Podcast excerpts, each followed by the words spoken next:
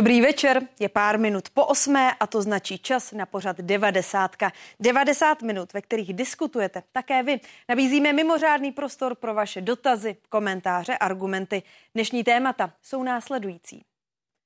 Lídři V4 přiznali po dnešní pražské schůzce nesoulad v pohledu na formu pomoci Ukrajině. Zatímco Česko a Polsko podporují dodávky zbraní a vojenského materiálu, Slovensko a Maďarsko chtějí pomáhat na nejvýš ekonomicky či humanitárně. V tom, že Rusko je agresorem a Ukrajina pomoc potřebuje, se ale země Vyšegrádské čtyřky shodují. Na 750 porušení zákazů předjíždění u kamionů zaznamenali policisté v lednu na D1.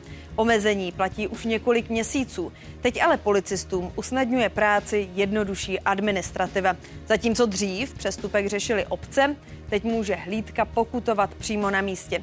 Jak se zákaz předjíždění osvědčil? Nabídneme rozhovor s ministrem dopravy.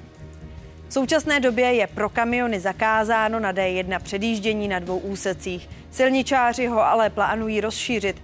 Nově má platit na dalších 98 kilometrech dálnice a v budoucnu pak skoro všude, kromě míst, kde je zavedený pruh pro pomalu jedoucí vozidla.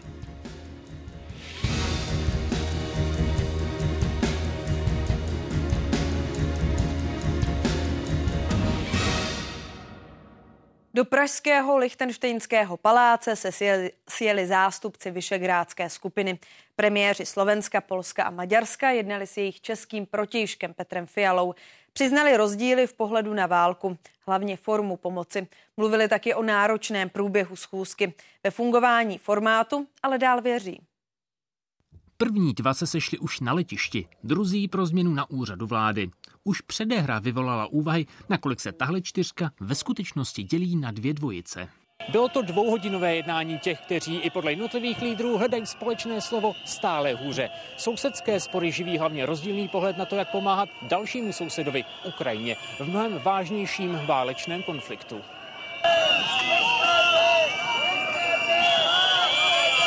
Česko a Polsko chce pomáhat zbrojením, Slovensko s Maďarskem jen humanitárně. Premiéři V4 i proto přiznali těžké jednání. Je to určitě trošku jiná instituce, než jaká to byla před ruskou agresí na Ukrajinu. Schůzce předcházelo napětí, hlavně kvůli kritickým slovům Roberta Fica o selhání západu. Ta vojna nemá vojenské řešení. Nemá. A budeme o dva roky tam, kde jsme teraz. Já nevěřím pacifistická řešení, nevěřím v to, že když se ustoupí agresorovi, že se dosáhne dlouhodobého míru. Polský zástupce měl schůzku za moment, který může rozhodnout o smyslu V4. Podle něj obstála, minimálně v tom, že Rusko má za agresora a Ukrajinu za zemi hodnou pomoci. Pravda je oczywista. Pravda je taková, že Putin je válečný Putin je zbrodniarzem wojennym. Tom, kdo je Jedynym powodem wojny na Ukrajině je agresja rosyjska na Ukrajinę. Vzájemné spory panují kromě dodávek zbraní i v pohledu na funkčnost sankcí. V energetice obchodu nebo pomoci zemědělcům chce naopak Vyšegrád úzce spolupracovat. Először is egyetértünk abban, hogy Oroszország támadása a nemzetközi jog durva megsértése volt.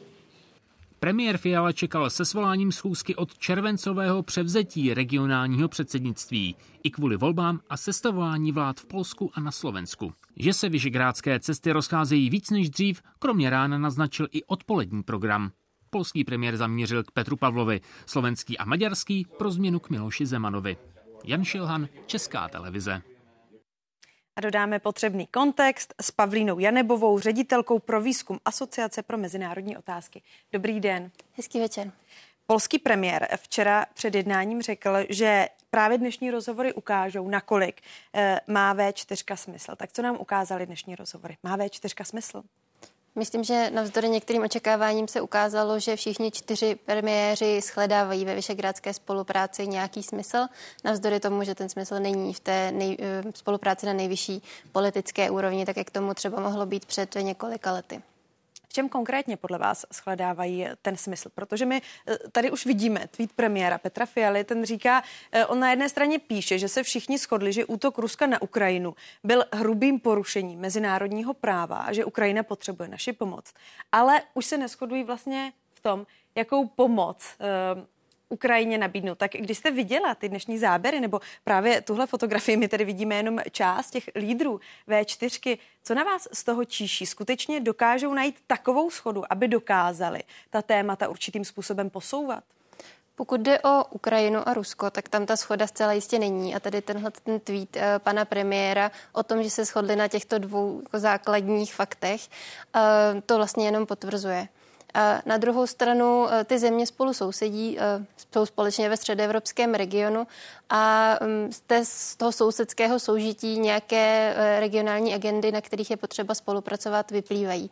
A dneska tam zazněla, zaznělo mnoho slov o energetice, Mezi ty agendy může patřit například spolupráce na výstavbě infrastruktury a podobně. Takže očekávám, a premiéři to vlastně potvrdili, že půjde spíš o pragmatickou spolupráci na jaké sektorové úrovni, ale rozhodně nemůžeme vidět, že nemůžeme očekávat, že by se ty země nějakým způsobem silně profilovaly společně například na unijní úrovni. Jednání se konalo na pozadí e, víkendových výroků Roberta Fica směrem k Ukrajině. Tuzemský premiér Petr Fiala říkal, že si s ním o tom bude chtít vážně promluvit. Té tiskové konference, z toho, co jsme měli možnost vidět, byl tam silný dopad právě těch eh, víkendových výroků Roberta Fica? Myslím si, že ano. Nejenom tedy těch víkendových výroků Roberta Fica, které byly skutečně velmi silné, ale i e, dřívějších výroků, jak už slovenského premiéra, tak maďarského premiéra a jejich kroků nebo absence některých kroků směrem k Rusku nebo k Ukrajině. Vlastně slyšeli jsme, že ta jednání mezi všemi čtyřmi premiéry se protáhla.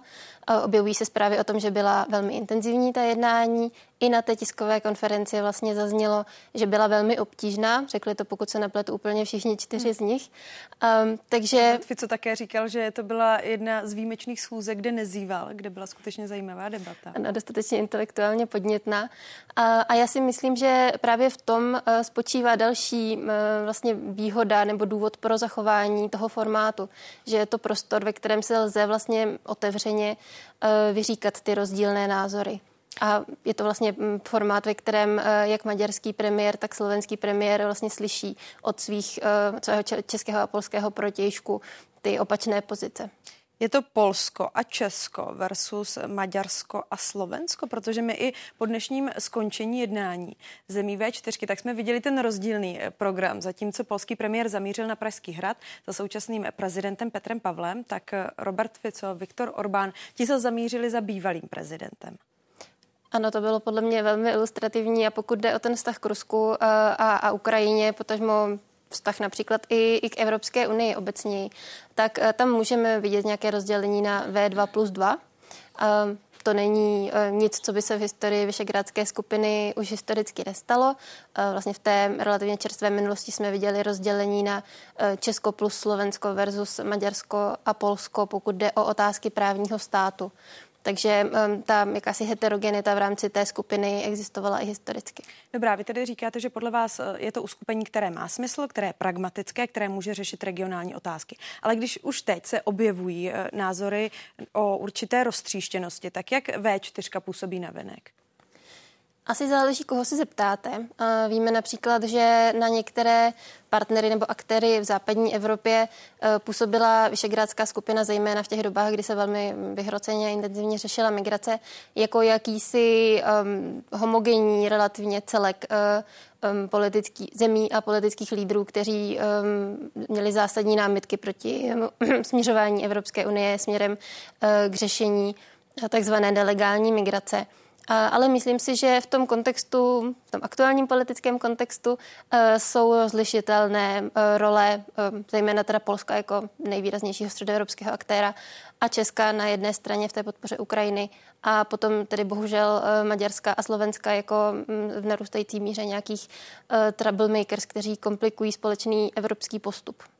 Mimochodem na té tiskové konference, konferenci také znovu zopakovali slovenský a maďarský premiér, že si směrem k Ukrajině přejí mírové řešení. Neřekli, jak přesně by mělo vypadat, byť se jich na to novináři doptávali. Dovedete si v této chvíli představit nějaké mírové řešení, tak aby Ukrajina nemusela postoupit část svého území? Um. Myslím si, že je důležité v tuto chvíli říct, že mírové řešení by si přáli uh, asi všichni.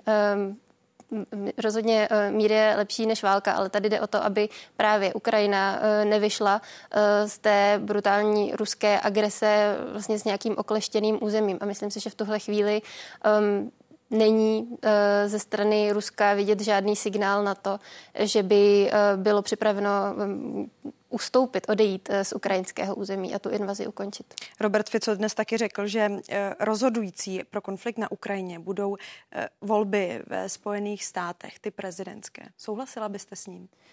Mm, myslím si, že do velké míry ano. Můžeme očekávat, že pokud se americkým prezidentem opět stane Donald Trump, tak um, za prvé tedy on signalizoval už v některých svých silných výrocích, uh, že by uh, Ukrajinu uh, nepodporoval, že by Spojené státy nadále Ukrajinu nepodporovaly. Zároveň uh, víme už z minulého období, kdy byl Donald Trump prezidentem, že je zároveň velmi, velmi nevypočítatelný a pro um, nejenom otázku Ukrajiny, ale pro celou evropskou bezpečnost by to bylo um, nelehké. A zároveň i před těmi volbami uh, vidíme ve Spojených státech, že ta podpora uh, v současnosti vlastně um, um, stagnuje nebo neprobíhá, protože ta politická, ty politické spory uvnitř uh, Spojených států vlastně se odehrávají už předtím, než, než vlastně vypukla naplno předvolební kampaň. A ještě jedna věc mě zajímá. Diskuze o vyslání vojáků na Ukrajině, téma, které vzbudilo velmi emocí. Připomeňme, že eh, Francie, respektive francouzský ministr, dnes korigoval slova prezidenta Emmanuela Macrona s tím, že Francie by vojáky na Ukrajinu neposlala bojovat, ale například kvůli odstranění min nebo kyberobraně. Eh, tuzemský premiér Petr Fiala říkal, že Česko něco takového v tuto chvíli v plánu nemá. Jak celou tu diskuzi, ten její vývoj a dynamiku hodnotíte? Mm, myslím si, že je zajímavé sledovat uh, pozici Francie, která vlastně uh, z toho, uh, když si vzpomenete na rok 2022 a na výroky prezidenta Macrona o tom, že prezidenta Putina není nebo je nutné ne, neponížit natolik, aby tedy tu, tu válku zcela, zcela prohrál, Eh, tak eh, vidíme, že mm, ta pozice Francie se za ty eh, dva roky vlastně vyvinula a teď se, jako, jako kdyby se Francie stavěla do jednoho z nejaktivnějších vlastně hráčů na, na unijní rovině a ten včerejší výrok, byť tedy dnes korigovaný, to, tomu odpovídá. Zároveň ale reakce jak vlastně všech čtyř premiérů dnes na tom summitu V4, tak i generálního tajemníka na to napovídají, že realistické to v žádném případě není. Děkuji vám za rozhovor. Pavlína Janebová, ředitelka pro výzkum Asociace pro mezinárodní otázky. Naschledanou. Naschledanou. Jakkoliv postoj k Ukrajině Vyšegrádskou skupinu dělí, v otázce případného zapojení vojáků jsou premiéři jednotní a odmítají to. Po pondělním jednání v Paříži francouzský prezident Emmanuel Macron nevyloučil, že by k vyslání západních jednotek přímo na místo konfliktu mohlo v budoucnu dojít. Dodal ale, že na tom se země neschodnou. Ukrajinci povolaní do armády se cvičí k boji. Možnost, že by se k ním jakkoliv připojili i vojáci některých evropských států a členských zemí Severoatlantické aliance, nevyloučil do budoucna francouzský prezident a spustil tak vlnu reakcí. Jsem rád, že Francie zvažuje, jak silněji podpořit Ukrajinu, ale pokud bych mohl něco navrhnout, tak pošlete více zbraní. Udělejte hned to, co můžete. Macht das, was ihr jetzt machen könnt. Pondělní pařížský summit o pomoci Ukrajině se podle Němců shodl, že na půdu napadené země nepošlou evropské státy a členové NATO žádné jednotky. Slovenský premiér přitom tvrdí, že někteří jsou ochotní to zvážit. V Praze předsedové vlád všech čtyř zemí Vyšegrádské skupiny svorně prohlásili, že navzdory rozdílným postojům k ukončení ruské agrese na Ukrajině v tomto jsou za jedno. Co se týče Maďarska, my tam nepošleme ani zbraně, ani vojáky. Česká republika se nechystá posílat vojáky na Ukrajinu. Polsko nepředpokládá poslání vojáků na Ukrajinu.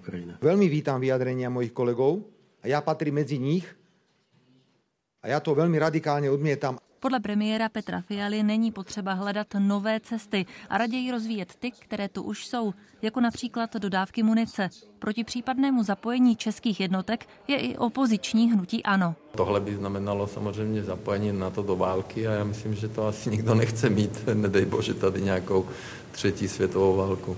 Podporu bránící se Ukrajiny považuje generální tajemník NATO za bezprecedentní. Vyslání bojových jednotek aliance do země se ale podle Jence Stoltenberga neplánuje. Kreml zareagoval, že už sama diskuze na toto téma je důležitým novým prvkem.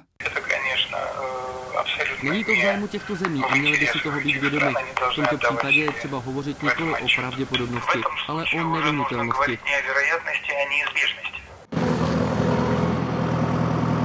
Mezitím tři kilometry od fronty chystají Ukrajinci nové zákopy. Ruské jednotky každý den postoupí o něco blíž a Kijev už dlouho varuje. Dochází munice i vojáci.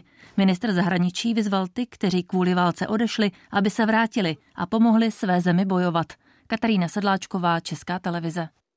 Evropský parlament schválil další peníze pro Ukrajinu. Během čtyř let jí poskytne 50 miliard eur v přepočtu přes bilion a 200 miliard korun. Přibližně dvě třetiny dostane formou půjček, zbytek v dotacích. Od začátku ruské invaze už 27. podpořila Kiev 88 miliardami eur. Zhruba polovina z toho mířila na zvládnutí hospodářské situace. Další část pak tvořila vojenská pomoc.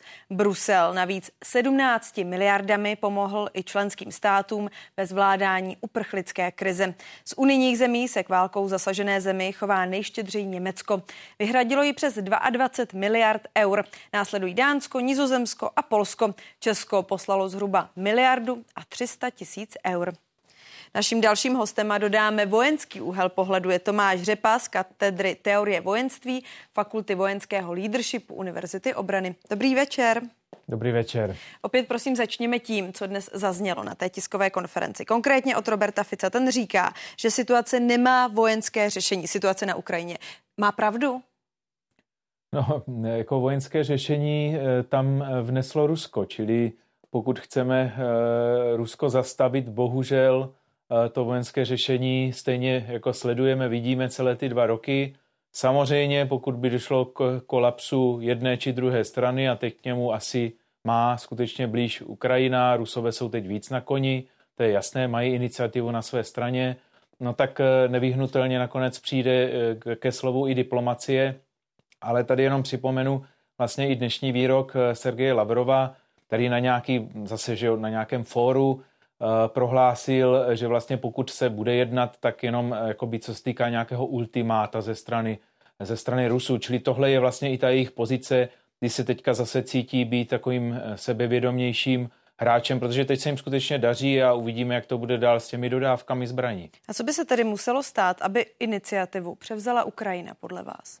No, to by, to by opravdu uh, musela dostat razantní podporu, museli by si vyřešit teď i ten palčivý vnitřní problém, který, a to zaznělo v té vaší eh, reportáži správně, s mobilizací. Tam skutečně je hodně i lidí na frontě, kteří jsou tam celé ty dva roky.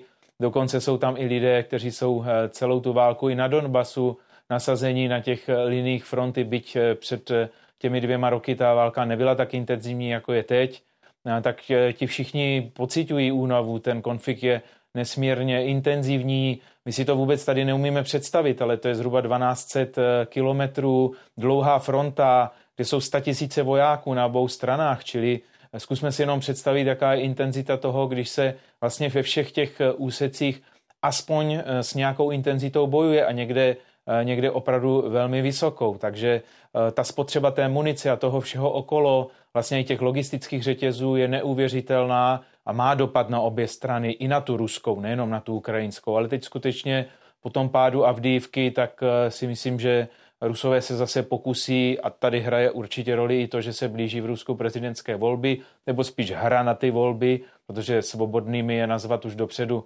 určitě nemůžeme, tak, eh, tak opravdu eh, je, je to prostě těžké pro Ukrajinu. Zmínil jste munici. Česko před několika dny přišlo s plánem na nákup munice pro Kiev. Tak co od tohoto plánu čekat? Jak zásadní je pro Ukrajinu a jak si zatím Česko vede, co se týká vyjednávání podpory pro tento plán? Tak Česko tímhletím krokem zaujalo. Víme, že se vytvořila koalice dnes už tuším nějakých dokonce 15 zemí, které jsou ochotny tohleto zafinancovat. Ono těch 800 eh, tisíc kusů munice není vůbec málo, protože právě i ve vztahu k tomu, jak pomalu a pozvolna, velmi pozvolna se teprve rozbíhá ta produkce munice v Evropě, eh, která asi v tomhle měla být daleko, daleko razantnější už od začátku toho konfliktu, tak, eh, tak tohle to může Ukrajině teď velmi pomoct. Je to vlastně takový podobný moment, jako jsme mohli sledovat v průběhu je nakonec zdaleka ne tak úspěšné, jak se očekávalo ukrajinské protiofenzivy, kdy dostali v jistý moment od Američanů kazetovou munici, čili to jim zase pomohlo nějakou dobu v tom náporu vydržet. Byť to nakonec ty kýžené výsledky nepřineslo, tak to minimálně znásobilo ty ruské ztráty, ale tohle jsou takové momenty, kdy prostě je to zase oddalování nějakého dlouhodobého řešení, dlouhodobého hlediska. A to je zkrátka i v té plynulé produkci tady těch, těch zbraní a munice jako takové. Ukrajina taky žádá například střely Taurus od Německa. Německý kancléř Scholz ale nechce Ukrajině poskytnout. On se obává toho, že by se země nějakým způsobem zapojila do války s Ruskem. Kde je hranice, eh, že by ty státy mohly být vnímané tak, že se zapojují do té války. Protože přece ta hranice toho, co západní státy dodají nebo nedodají, se neustále posouvá. Přesně tak. Eh, měli jsme tady od začátku eh, války, teď myslím teda těch dvou let v této války, eh, necelých těch deseti let, tak spoustu takových jako ultimát ze strany Ruska, co je ta nepřekročitelná červená linie. Téměř všechny z nich nakonec překročeny byly. Bylo to dodání těžké techniky, bylo to dodání nějakých raketometů s dlouhým dostřelem, jako nakonec i vlastně ty letadla zamíří, ty F-16 na Ukrajinu, byť stále ještě eh, to neproběhlo. Tohle všechno, eh, tohle všechno nakonec ukazuje i na to, jak i to Rusko vlastně hledá nějakou pozici, jak se k tomu konfliktu stavět do budoucna, protože ono retoricky neustále, no, neustále tu pozici, aspoň teda představitele Kremlu to dělají pravidelně, označuje vlastně i za válku s kolektivním západem, čili eh, jako jsme v té válce nebo v ní vlastně nejsme. Určitě bychom třeba mohli mluvit o doméně kyberprostoru, kde vlastně v, té, v tom konfliktu jako takovém, pokud nechceme používat to slovo válka, tak v tom konfliktu stejně vlastně jsme poměrně už dlouhou dobu a kde vlastně Rusko se snaží využít každé slabiny, kterou, eh, kterou u nás najde.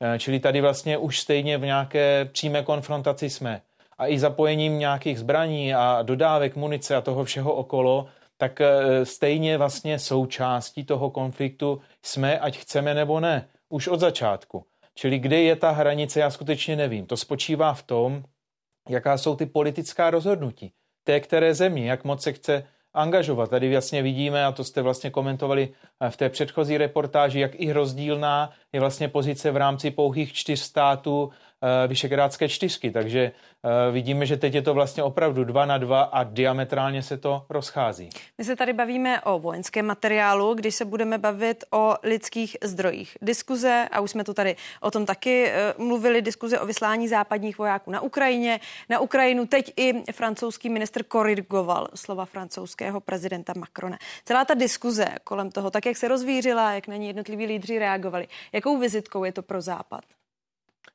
Tak je to, je to vizitkou eh, takovou, že je to možná nějaký jako vypuštěný balónek, eh, nevím přesně, co tím, eh, co tím francouzský prezident sledoval, ale je to zase takové jako by slovo do pranice. Právě na základě těch jako kolikrát velmi, velmi jasných vyjádření a, a naopak nesouhlasných reakcí, které vlastně s tím, s tím zazněly, tak to nevypadá na to, že by tady byla nějaká vůle k tomu se takhle angažovat.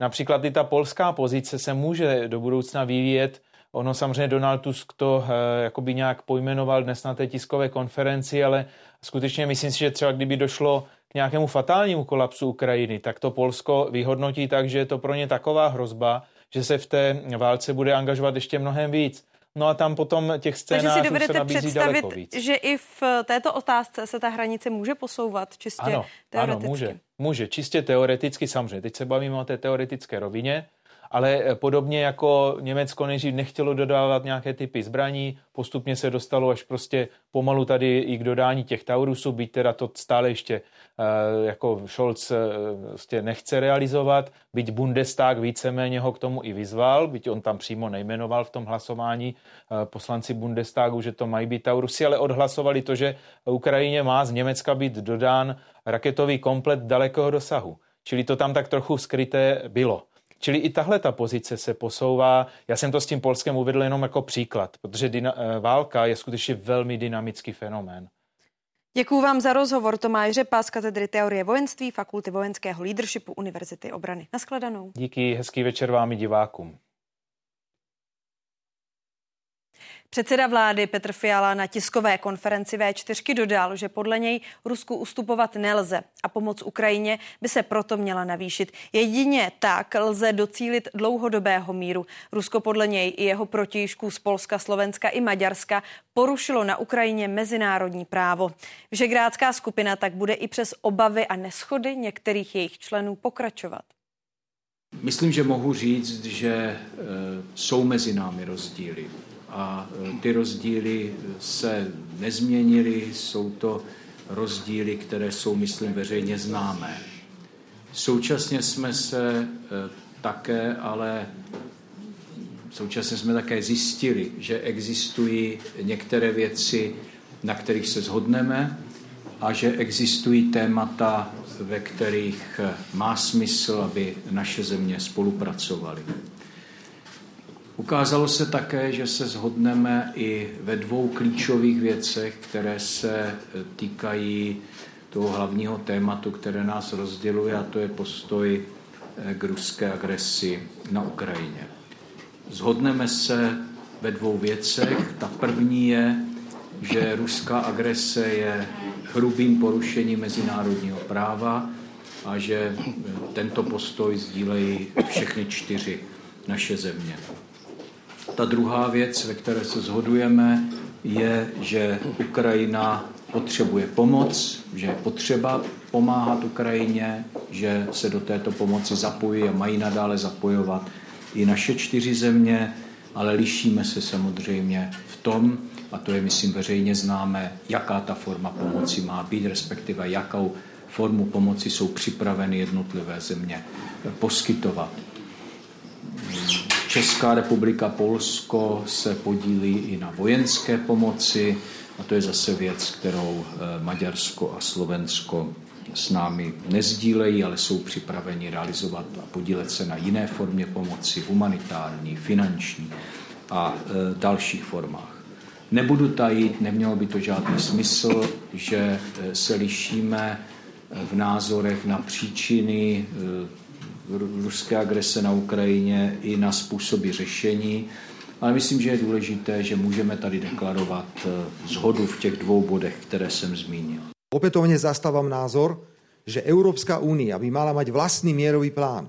Mala by celou svojou váhou sa zasadiť za ukončenie bojových operácií a za to, aby sa začali rokovania, ako by to celé mohlo vyzerať.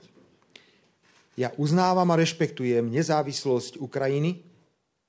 Rovnako otvorene pripomínam, že tak ako Ukrajina, aj Ruská federácia potrebujú bezpečnostné záruky. Pokiaľ ide o ďalšie obdobie, slovenská vláda bude pokračovat eh, velmi intenzivně humanitárné a civilné pomoci Ukrajině. Já nevěřím pacifistická řešení, nevěřím v to, že když se ustoupí agresorovi, že se dosáhne dlouhodobého míru. Věřím v to, že naopak často je potřeba eh, pro mír bojovat, ukázat odhodlání, ukázat sílu. Jedině to nás učiní eh, bezpečnými a, a, a jedině tak můžeme mít dlouhodobý mír. A e, já chápu podporu Ukrajina, vojenskou podporu Ukrajiny, kterou má země dělá od první chvíle, od první chvíle, kdy začal konflikt, dokonce ještě e, i dříve, než, než Rusko přímo zautočilo. Já věřím, že tato podpora je důležitá nejenom pro Ukrajinu, ale je důležitá i pro bezpečnost Evropy a tedy i pro bezpečnost České republiky. Bude lépe, pokud V4 bude solidární, i když teď je to složitější. Měli bychom pracovat na tom, abychom se shodli alespoň na části otázek. Po dnešním jednání jsem optimistou. Shodujeme se na tom, že základem V4 je svoboda a že jim zůstane i nadále. Maďarsko nechce mít znovu společnou hranici s Ruskem. Už jednou se to v minulosti stalo a máme na to období špatné vzpomínky. Pro naší národní bezpečnost je podstatné, aby na východ od nás existovala entita, která bude mezi Maďarskem a Ruskem a proto Ukrajině chceme pomáhat. Už to v dnešní 90. několikrát zaznělo. Západní země se v tuto chvíli nechystají vyslat vojáky tak, aby bojovali na Ukrajině. Přesto je to téma, o kterém se diskutuje. A my se teď pokusíme právně zarámovat. Naším dalším hostem je Petr Kilian, advokát DRV Legal, odborník na mezinárodní právo. I vám dobrý večer. Dobrý večer. Co vlastně to slovo z pohledu práva znamená vyslání vojáků do jiné země? Co všechno to může obsahovat? Jaké všechny úkoly vlastně by mohly plnit? Ty úkoly by mohly být velmi různorodé od samozřejmě přímého zapojení do válečného konfliktu, ale i například by mohlo jít jen o humanitární pomoc, lékařskou pomoc nebo nějaký mezičlánek, řekněme to odminování a tak dále. Celá škála činností by potom mohla spadat. Premiér Petr Fiala už oznámil, že Česko takový plán tedy nemá. Připomeňme, že Česko k tomu nikdo donutit nemůže. Jak je to právně upravené? Za jakých podmínek a co vše musí být splněno, aby země mohla vyslat vojáky do jiného státu? Z pohledu mezinárodního práva, když to vezmu, tak eh, v České republice momentálně v tom vyslat vojáky na území Ukrajiny brání pouze souhlas Ukrajiny, který by ale samozřejmě Ukrajina eh, dala. Takže bych řekl, že z mezinárodního práva zde překážka, překážka není. Zvláště tedy za situace, kdy se Ukrajina nachází tedy pod útokem Ruska, pod ozbrojeným útokem a má tedy právo na sebeobranu, a Česká republika by mohla, pokud by Ukrajina o tom měla zájem, tak Česká republika může právně pomoci. Ale jaký by byl ten právní proces ze strany České republiky, ten rozhodovací proces? Rozhodovací proces by byl ten, že by rozhodoval parlament, který by musel tady dát souhlas, ale bylo by to politické rozhodnutí. Ano, z hlediska mezinárodního práva, eh, kromě souhlasu Ukrajiny, eh, zde není překážka toho, aby se Česká republika zapojila eh, i přímo třeba do konfliktu, který tam probíhá. Také generální tajemník NATO Jens Stoltenberg dnes agentuře AP řekl, že Severoatlantická aliance bojové jednotky na Ukrajinu vyslat neplánuje. To znamená, pokud by se tak přeci jen stalo pod hlavičkou NATO, pod hlavičkou Evropské unie, takové rozhodnutí, ale připomeňme, by potřebovalo jednomyslný souhlas. A pokud by se poslali eh, jednotky tedy pod záštitou NATO nebo pod záštitou Evropské unie, tak eh, tam je potřeba samozřejmě souhlas eh, všech členů, tedy i souhlasu České republiky. Teď, když se budeme bavit čistě hypoteticky, teoreticky, Charta OSN mluví o právu na sebeobranu i na tu kolektivní. To znamená, čistě hypoteticky, pokud by nějaké státy vyslali vojáky na cizí území, nedošlo by k porušení mezinárodního práva. Ano, no, v podstatě už tím, že uh, některé státy přispívají uh, dodávkami zbraní a podobně, tak podle některých názorů, i třeba podle judikatory Mezinárodního soudního dvora, tak se dopouští použití síly, které je za normálních okolností tedy zapovězeno v mezinárodním právu, ale právě v důsledku toho, že to můžeme interpretovat jako součást kolektivní sebeobrany, kdy se Ukrajina brání a jiné státy pomáhají, tak tedy je to v souladu s mezinárodním právem. A tím pádem by, dle mého názoru, tedy bylo v souladu i přímé zapojení řekněme tedy silnějšího, silnějšího rázu než jenom dodávky zbraní.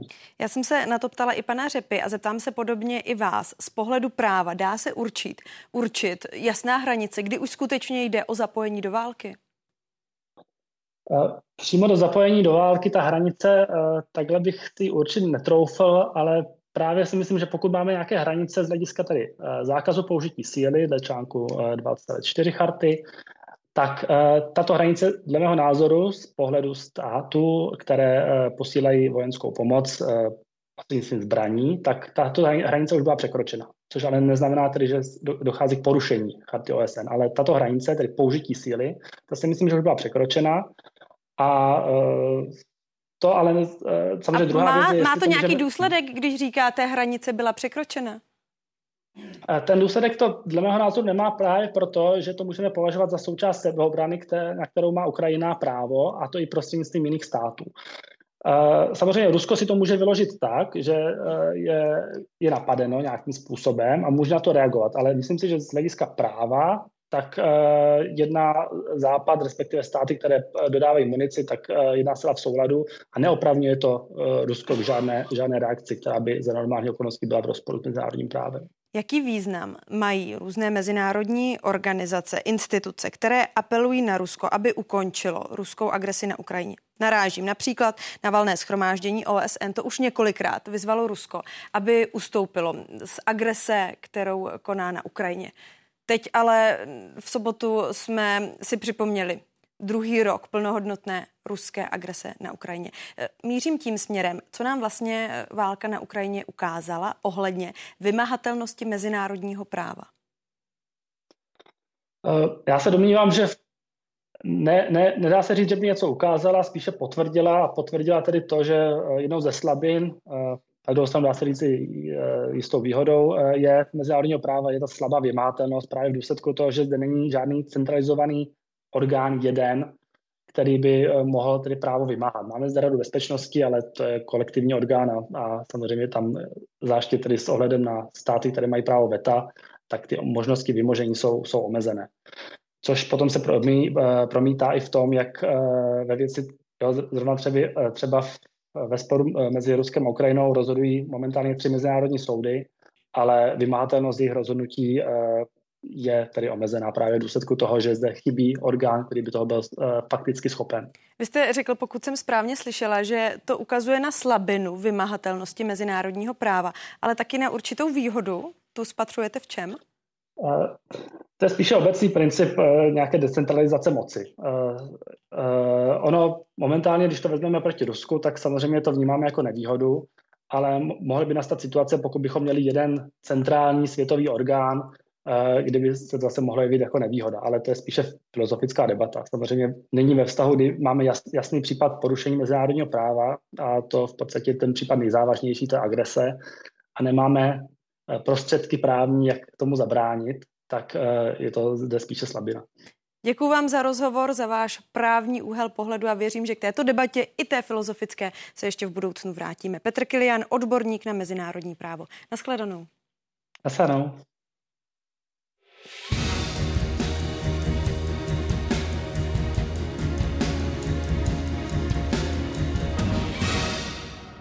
Stále sledujete pořad 90, teď už ale nabízíme další téma. Policisti na D1 kontrolovali, nakolik řidiči kamionů dodržují zákaz předjíždění. Ten v určitých úsecích platí už několik měsíců.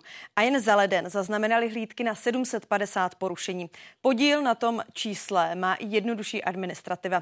Zatímco dřív musela policie přestupek nahlásit dané obci, teď může pokutovat přímo na místě. Devět hlídek na zemi, jedna ve vzduchu. Tak vypadal dnešní speciální policejní dohled nad 90. až 112. kilometrem dálnice D1 na Vysočině mezi Humpolcem a Jihlavou. Úplně červený. Prosím tě, já už ho mám sem eh, před ním, mám ho. Rozblikám to, vidím tě, vrtulníku, vidíš mě blikat?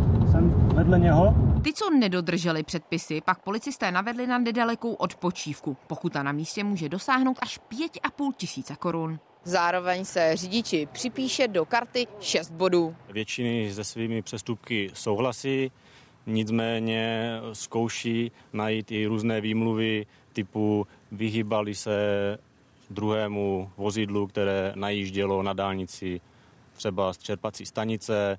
No, Řekl byste nám něco k tomu? Nechcete? Dobře, díky. Kontrolu zákazu předjíždění pro kamiony řadí policie mezi své priority, proto chce v podobných akcích pokračovat. Tento úsek je rizikový, proto se osadil eh, těmito dopravními značkami a eh, dá se říct i to, že eh, po tu dobu, co je tam tento, tyto dopravní značky, tak se ta plynulost toho provozu zlepšila. V současné době je zakázáno předjíždění kamionů na D1 na dvou úsecích. Ředitelství silnic a dálnic je ale plánuje rozšířit. Vlastně zbytek trasy na D1 mezi Brnem a Prahou a samozřejmě mezi Prahou a Brnem osadíme značkami zakazujícími předjíždění těžké nákladní dopravy předpokládáme v průběhu dubna. A že se dojedná taky s ministerstvem dopravy, dopravními experty a dopravní policií o rozšíření zón zákazu předjíždění pro kamiony taky na další úseky dálnice D5, D8 a D11. Andrá Grubnerová, Česká televize. A naším dalším hostem je Michal Hodboď, zástupce ředitele služby dopravní policie. Dobrý večer. Dobrý večer vám i divákům. Jak dnešní akci tedy hodnotí dopravní policie? Kolik pochybení jste zjistili? Kolik pokud jste vymohli? Tak do akce bylo nasazeno celkem eh, devět hlídek, eh, které spadají přímo pod ředitelství služby dopravní policie. Jsou to hlídky tzv. speciálního oddělení dohledu, což jsou právě dva, dvě oddělení, která mají primárně za činnost eh, kromě jiného dohled na dálnicích v těch rizikových úsecích, kde pomáhají těm dálničním oddělením, která tam standardně slouží. Výsledky té akce Primárně jsme se zaměřovali na přetížení, to zaznělo i v té reportáži konec konců nějakých 30 přestupků spojených s eh, nesprávným předjížděním nákladních vozidel. Dokonce v jednom případě byl zjištěn alkohol u řidiče nákladního vozidla. Kromě toho jsme se věnovali i například problematice rychlosti, telefonování a toho, co obecně spadá do priorit služby dopravní policie. A těch 30 přestupků, jak to číslo chápat, takový počet jste očekávali? Uh, očekávali, neočekávali. Taková je realita. Samozřejmě uh, nám výrazně přispěla na pomoc novela zákona o provozu na pozemních komunikacích, která nám umožnila tyto přestupky projednávat zrychlenou formou, to znamená příkazem na místě. Eh, asi kdybychom se o takovéto akci bavili minulý rok, tak eh, ty přestupky budou výrazně nižší, protože na to zpracování těch přestupků v minulém roce jsme potřebovali více času. Pokud se nepletu, do akce jste zapojili taky vrtulník. Eh, jak celá vlastně ta kontrola probíhá? Pokud například vrtulník zjistí pochybení, tak jak si to máme představit? Eh, používáme jednak vrtulníky letecké služby nebo používáme také bezpilotní letecké prostředky. Eh, je to jednoduché, ty hlídky v terénu buď to vyhledávají ty přestupky sami, anebo právě komunikují s eh, tou leteckou službou, s tím vrtulníkem, který lítá v tom konkrétním úseku a samozřejmě pak, když zjistí konkrétní porušení, tak to předáte pozemní hlídce a ta už potom jenom to vozidlo a toho hříšníka zastaví. Divák Mikuláš se ptá, má vůbec policie kapacity ohlídat dodržování takového zákazu? Nebylo by třeba řešení nainstalovat na dálnici dálnici kamery, jejich systém by automaticky zasílal pokuty za přestupky. Eh, divák tady píše, že to mají například v Německu, ve Francii, Velké Británii. Řečíme současný stav, samozřejmě eh, ta možnost, eh, kterou my teď máme, na to reagovat způsobem v rámci přímého dohledu. Pro zajímavost za první dva měsíce účinnosti novely zákona, kdy můžeme vlastně tyto přestupky projednávat příkazem na místě, tak máme dvojnásobnou činnost jako za celý loňský rok zhruba nějakých 12 přestupků. Co se týká automatizovaných technických prostředků, ano, bylo by to určitě také řešení. Víš, že se to o tom diskutuje s RSD, s ministerstvem dopravy, eh, ale jenom upozorně se, jsou to určitá rizika například ve vztahu k zahraničním provozovatelům, protože systém tzv. objektivní odpovědnosti eh, funguje u vybraných přestupků, ale například v případě předjíždění a nesprávného předjíždění je problém s lustrací vozidel. To vozidlo nemůžete vylustrovat, pokud se jedná o zahraničního provozovatele, protože to není přestupek, který spadá do tzv. směrnice CBE, Cross-Boarding Enforcement, Defense. A pak samozřejmě takovéto systémy mohou fungovat, ale budou dopadat jenom na tuzemské provozovatele. A kdybyste divákovi měli jednoduše odpovědět, má v tuto chvíli tedy policie dostatečné kapacity nebo je nějaký tlak právě na navýšení v souvislosti s touto změnou? Eh, odpověď taková, že my se snažíme teď využít všechny možné kapacity, především ty volné, k tomu, aby jsme ten dohled do těch úseků směřovali, to vidět i na té činnosti. To znamená, z našeho pohledu ten dohled je teď na maximální úrovni. Můžeme se bavit o těch technických prostředcích, ale upozorně na ta rizika, eh, že například ve vztahu k těm zahraničním provozovatelům eh, ta efektivita teď by nebyla úplně vysoká. Byť se na, například v rámci Evropské unie teď diskutuje a řeší se legislativa, která by měla rozšířit například ty možnosti ilustrací i na zahraniční hmm. provozovatele ve vztahu k předjíždění policisté používají drony. Jak časté to je? Kolik takových dronů má policie k dispozici? Eh, drony má letecká služba, eh, přesný počet nevím. Eh, mají i jednotlivé krajské ředitelství. Je to samozřejmě tak jak jde pokrok, tak pro nás efektivní nástroj, protože ty drony jsou čím dál tím kvalitnější, hlavně co z hlediska záznamových zařízení a hlavně jsou i výrazně levnější než například provoz vrtulníku. To znamená, ano, využíváme čím dál tím větší míře. A když tedy policie říká, že právě tato akce je jedna z jejich priorit, jak často bude tyto kontroly opakovat? Ty kontroly se provádí prakticky denně, eh, akorát jsou v režii primárně krajských ředitelství. Myslím kontroly tohoto rozsahu. Dá se říct, jak říkám, eh, ty kontroly probíhají prakticky denně, ale jsou v režii těch krajských ředitelství primárně. Teď, jak se bavíme o těch konkrétních úsecích, tak především v rámci Jihomoravského kraje a kraje Vysočina, kde ty úseky jsou osazeny a ty rizika spojená s tím nesprávným předjížděním eh, tam jsou tak vysoká, že ty hlídky opravdu ten, ten dohled je primárně směřován na těch dálnicích na tuto činnost. A ten zákaz předjíždění, jak se podle vás doteď osvědčil. Další divácký dotaz. Divák Miloš se ptá. Nemůže způsobit další zákaz předjíždění u kamionů. Naopak zhoršení plynulosti dopravy z vlastní zkušenosti. Mám pocit, že kvůli kombinaci zúžení na dálnici a zákazu předjíždění se kolony akorát prodlužují. No, s tím bych úplně nesouhlasil. Eh, tam je to jednoduché. Když se podíváte i na poslední sčítání dopravy mezi roky 2016-2022, tak nárůst té těžké nákladní dopravy na těch hlavních dálničních tazích, a to je primárně D1, tak šel o nějakých 20% nahoru. Eh, to znamená, že samozřejmě pro ten provoz zbývá čím dál tím méně místa a samozřejmě je potřeba na to reagovat tak, že ten provoz se nějakým způsobem eh, usměrní a upraví.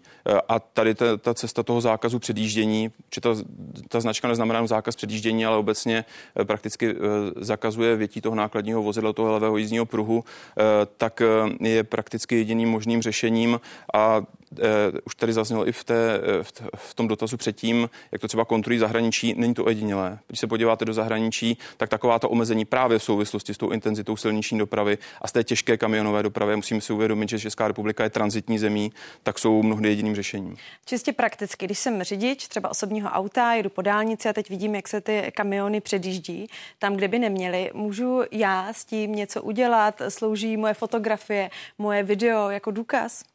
Tak eh, tam hlavně především pak, když máte ten pocit, že se někdo dopouští nějakého protiprávního jednání nebo jste svědkem takové události a chcete to řešit, tak eh, tím nejjednodušším způsobem je zavolat na linku 158, eh, uvést, co se děje, kde se nacházíte a samozřejmě bez nějaké povinnosti z moci úřední bychom měli takovéto jednání řešit a postihovat. Pokud máte případně k dispozici videozáznam, tak určitě je to podpora, potom jak nějaký argument.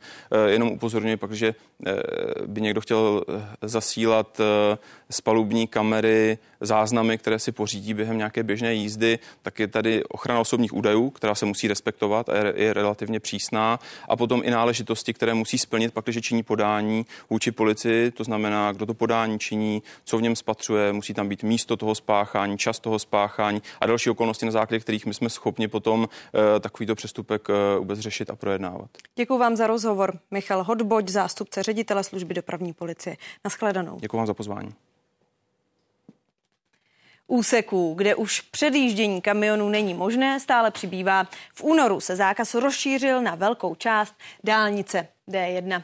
Nově má platit na dalších 98 kilometrech dálnice. Výjimku by v budoucnu tvořily jen úseky, kde je zavedený pruh pro pomalu jedoucí vozidla a je tak možné jet ve třech pruzích.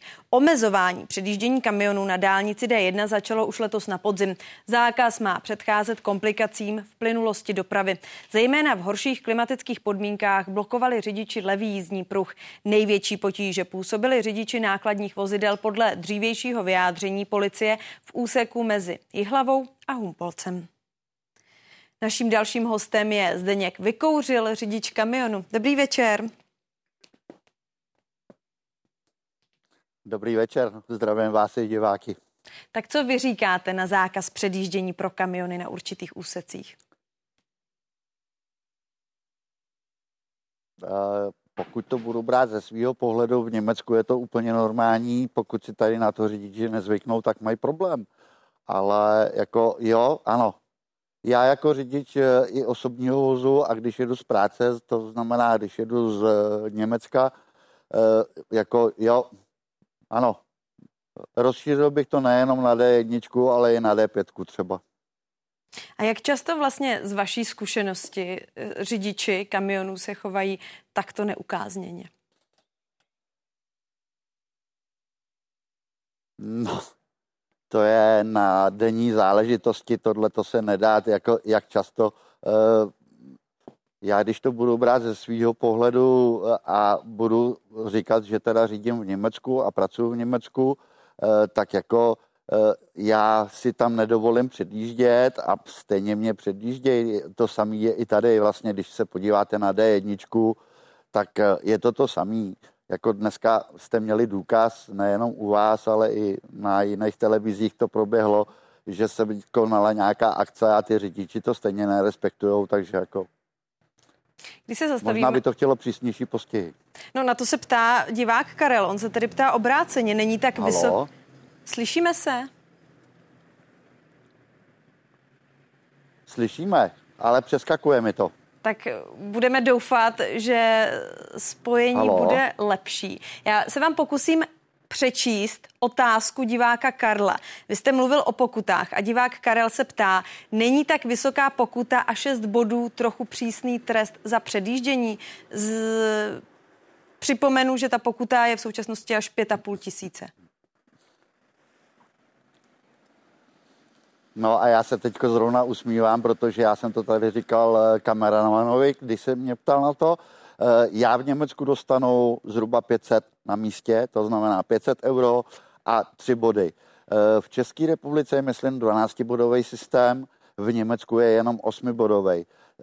Když si vezmu a dva roky nesmím udělat žádný přestupek, aby se mi to vymazalo. Jo, takže jako když si tady vezmete 5,5 tisíce a 500 euro, to je nějakých 12,5 v přepočtu na český, tak si myslím, že jsme úplně v jiný cenový relaci. A je zajímavý, že v tom Německu si to má, hodně lidí rozmyslí, protože vědí o těch pokutách, o ty výši té pokuty. Když se vás ještě ale zeptám na alternativy, protože například dopravci Česmat hospodářským novinám řekli, ideální by bylo dynamické řízení, tedy proměnlivé značky, které předjíždění zakážou, jen když bude opravdu hustá doprava. Je to něco, co by vám dávalo smysl, nebo zkrátka za vás, z vaší zkušenosti, zákaz předjíždění je jediná možná varianta? Když se na to podívám z mýho pohledu, jakoby řidiče kamionu, tak ta proměnlivá by byla hodně problematická, protože tam za prvé ne, nedokážu si představit, jak by to policie uhlídala a jak by se to dělalo s značkama a se vším. Pardon. A další věc je, že bych si nedokázal ani představit, jak by to fungovalo mezi těma řidičema. A tam bych se obával ještě víc než u té policie. V čem by to podle vás nefungovalo mezi řidičemi? řidičema? Je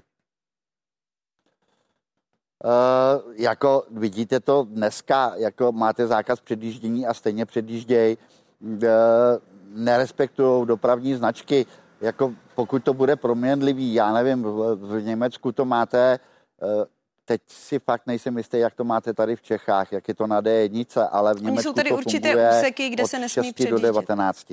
Tam je, tady je to, myslím, od 6 do 2 a 20 hodin. Vůbec, jasně. Z vaší zkušenosti, to, že tak není... a v Německu je to od 6 do 19. Z vaší zkušenosti, to, že není možné předjíždět, že je zakázáno předjíždět, skutečně to způsobuje to, že ta doprava je potom plynulejší?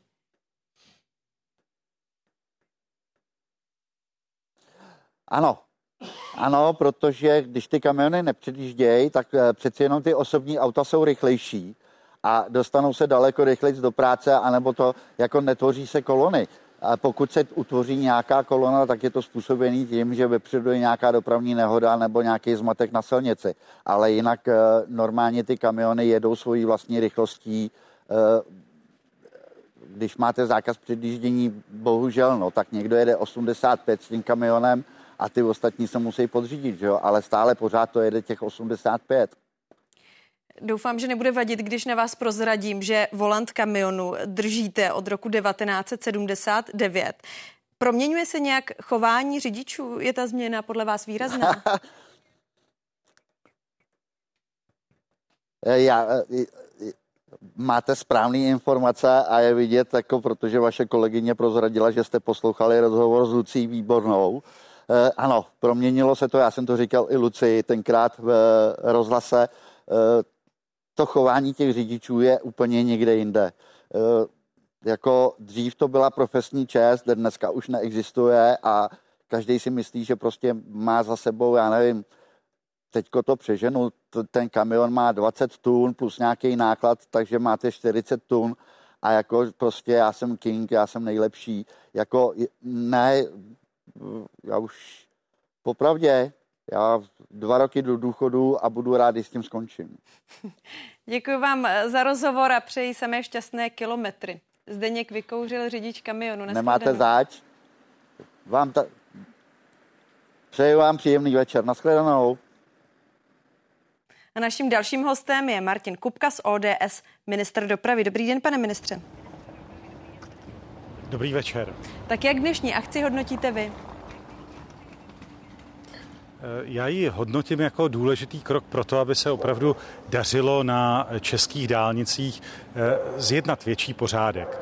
A je to důležité. Já myslím, že i ten předchozí rozhovor s někým, kdo má na je to spoustu kilometrů i eh, na zahraničních dálnicích, ukázal, že ten směr, kudy jsme se vydali, je prostě správný. A že to neznamená zkomplikovat podmínky slušným řidičům. Ale znamená to podívat se na ty, kteří prostě pravidla nedodržují a v tomto směru vytvářejí komplikace pro všechny ty ostatní slušné řidiče. Pane ministře, a když vám zase přečtu argument těch, kteří jsou kritici právě zákazu předjíždění kamionů, jejich argument je ten, že oni se ptají, jestli tedy mají dopravci platit mítné, přispívat na výstavbu, opravy komunikací, jejichž polovinu nebudou moci vůbec používat tím, že nemůžou předjíždět. Já jsem přesvědčený o tom, že každá ta dálnice významně zjednodušuje právě cesty i pro nákladní dopravu. A bez toho by eh, i ta další perspektiva ekonomického růstu, zajištění prostupnosti České republiky možná nebyla. A e, z hlediska dopravců já se často potkávám s tím, že říkají, prosím, zaveďte podmínky, které budou měřit stejným metrem e, opravdu všem. To znamená, budou schopny se podívat přísným okem na ty, kteří třeba programově porušují pravidla a vytvořit v tomto směru adekvátní prostor pro ty, kteří pravidla respektují. A tak to podle mého přesvědčení opravdu má fungovat. I proto věnujeme větší pozornost vysokorychlostnímu vážení, upravujeme podmínky tak, aby bylo možné opravdu na českých dálnicích, na českých silnicích vynutit pravidla a zajistit tak opravdu to, že ti, kteří se eh, ke své praxi eh, stavějí poctivě, tak mají stejné podmínky, mají stejný efekt, stejný benefit jako ty, kteří potom eh, pravidla programově porušují. A já jsem přesvědčený o tom, že tohle je princip, na který opravdu máme vsadit a že tomu máme věnovat pozornost. I proto se mění podmínky, i proto se změnil zákon o silničním provozu, eh, tak aby ve výsledku opravdu eh, ten efekt sankce i bodové sankce opravdu dopadl na ty, kteří pravidla porušují a e, vedl ve výsledku k tomu, že bude na českých silnicích a dálnicích e, opravdu bezpečněji a že zároveň ti, kteří respektují pravidla, budou v tomto směru mít patřičnou ochranu státu. E, tak jsme si na to zvykli v okolních státech, zejména v Rakousku, v Německu a v posledních letech také v Polsku a podle mého soudu to tak má fungovat i v České republice. Pane ministře, ten zákaz předjíždění pro kamiony neplatí úplně na všech úsecích. Co je základním kritériem, co musí ta trasa splňovat, aby se tam zákaz předjíždění stanovil? My jsme v tomto směru postupovali zejména na základě odezvy policie České republiky a na základě analýzy těch předchozích dopravních komplikací a nehod. Ukázalo se, a bohužel se to ukázalo i v loňském roce při té prosincové kalamitě, že problémy vznikly právě tam, kde řidiči kamionů a často ne ti, kteří řídí kamion v České republice pravidelně, ale ti, kteří přicházejí přijíždějí ze vzdálenějších zemí, že tam prostě v situaci, kterou nezvládali, nerozuměli jí nebo se v ní nebyli zvyklí pohybovat, tak prostě vyjeli do toho nejrychlejšího pruhu a pak zablokovali kompletní dálnici. A to je opravdu výsledek analýzy, podrobného pozorování a vyhodnocení toho, co se odehrávalo v kalamitních situacích na českých dálnicích a pak zkomplikovali život všem řidičům osobní dopravy, ale i všem ostatním řidičům kamionu a tím pochopitelně ještě víc, protože eh, oni jsou existenčně závislí na tom, že eh, dovezou ten náklad ve správný čas na správné místo.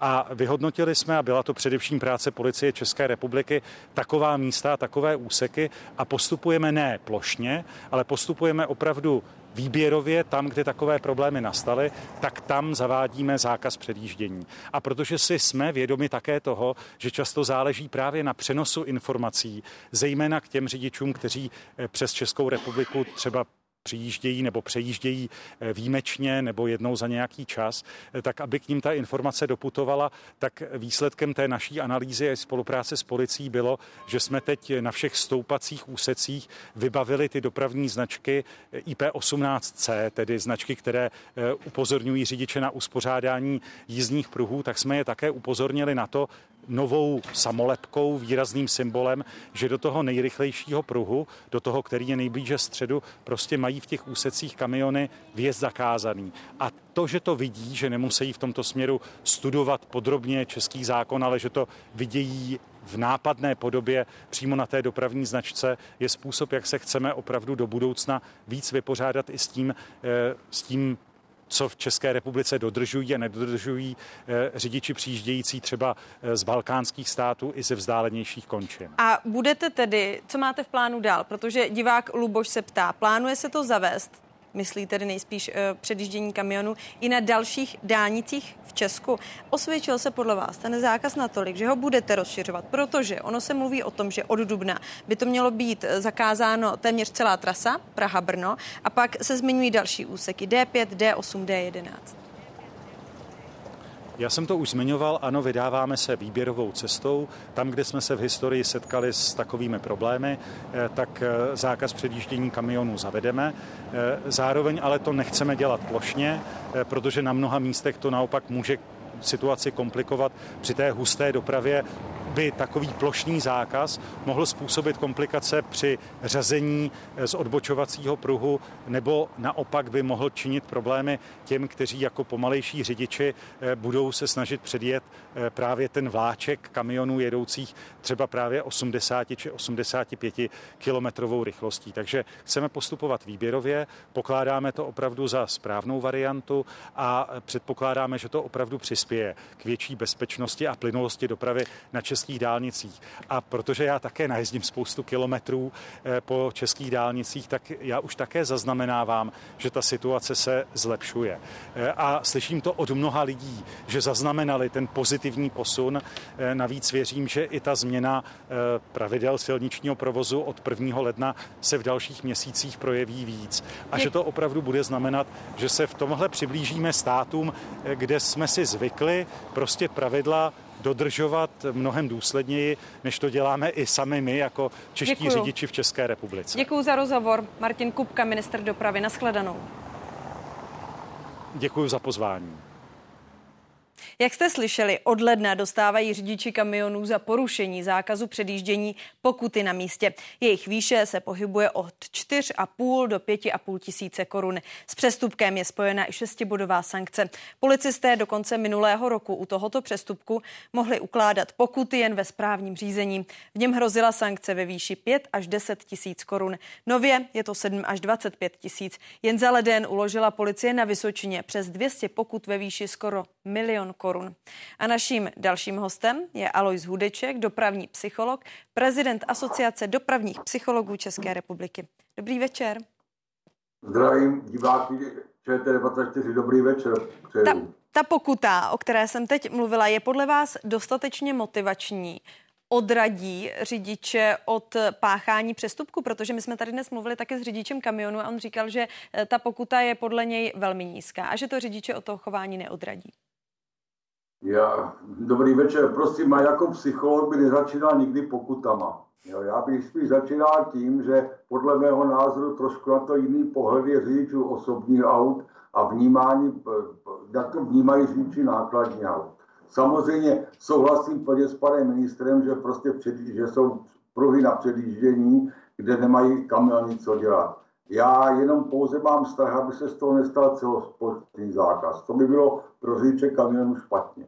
Bohužel podle mého názoru existuje v České republice až trošičku nezdravá rivalita mezi řidiči osobních a nákladních aut. A čím to podle vás? Se to... Prosím? Čím to podle vás je ta rivalita? No, bohu, bohužel, jako je to z, z té husté dopravy, která u nás je. Česká republika je transitní země a opravdu souhlasím s panem ministrem, že co já si všímám na dálnicích, tak převážně takové ty vážné přestupky, ty porušení zákazu dělají zahraniční řidiči. Takže z tohoto pohledu ty pokuty jsou jako a ten dozor je velmi důležitý.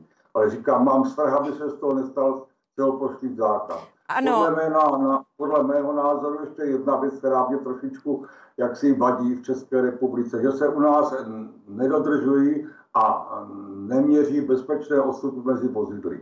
Mimochodem... Já mám nějaké zkušenosti ze zahraničí jako řidič kamionu v rámci těch výzkumných úkolů a prostě v Německu, v Rakousku a všude prostě policie dbá na to, aby řidiči měli bezpečné odstupy. Protože z psychologického hlediska bezpečný odstup je alfa a omega bezpečnosti silničního provozu.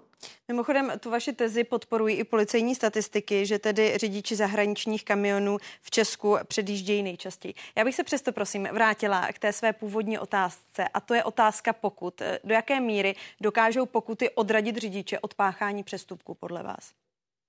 No určitě dokážou, ale o, i, i vysoké pokuty mají podle těch dlouhodobých zkušeností víceméně krátkodobý efekt. Určitě daleko větší efekt speciálně na české řidiče má ten bodový systém. Jako s tím plně souhlasím. Vy jste tady říkal, že jste si v rámci těch svých výzkumů zkoušel se stát, nebo byl jste řidičem kamionu. Co tedy nejvíc funguje? Co nejvíc funguje pro plynulost dopravy? No, podle mě je v podstatě defenzivní jízda. To neznamená jízda pomalá, ale prostě defenzivní jízda. Když si lidé uvědomí, že z bodu A do bodu B, ať spěchám nebo nespěchám, přijedu zhruba stejně rychle. Jo? A základem té defenzivní jízdy je prostě jet v bezpečném odstupu a mít před sebou manevrovací prostor. Když se na to podíváte podle zkušenosti posledních vážných dopravních nehod, všechny byly v pravém pruhu a všechny byly najiti ze zadu. Proč? Nevěnoval se řízení a neměl bezpečný odstup. Už jen prosím v krátkosti, proměňují se podle vás nějakým způsobem v Česku trendy v chování řidičů? Přibývá agresivity, přibývá podle vás vybržďování? Já bych začal zase tou pozitivní stránkou. Jestli si vzpomínáte, před dvěma roky byla těžká diskuze ohledně objíždění cyklistů.